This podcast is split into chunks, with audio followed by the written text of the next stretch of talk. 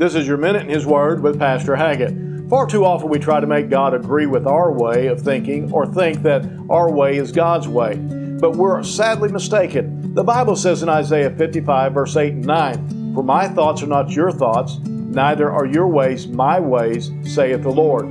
For as the heavens are higher than the earth, so are my ways higher than your ways, and my thoughts than your thoughts. Our great mistake in life is trying to, trying to live by our own thoughts and our own ways. When you try to bypass the way of God and the Word of God, you will be on your own. You see, God has His thoughts and His ways. They've been given to us in the Bible, and we're to change our ways and our way of thinking to match the ways of God. Don't ever fool yourself into believing that God will change His ways to match your ways. Never forget, He's God, and His ways are always the right ways. This has been your Minute in His Word, and if you don't have a church home, come pay us a visit here at Calvary Baptist Church in Marshall.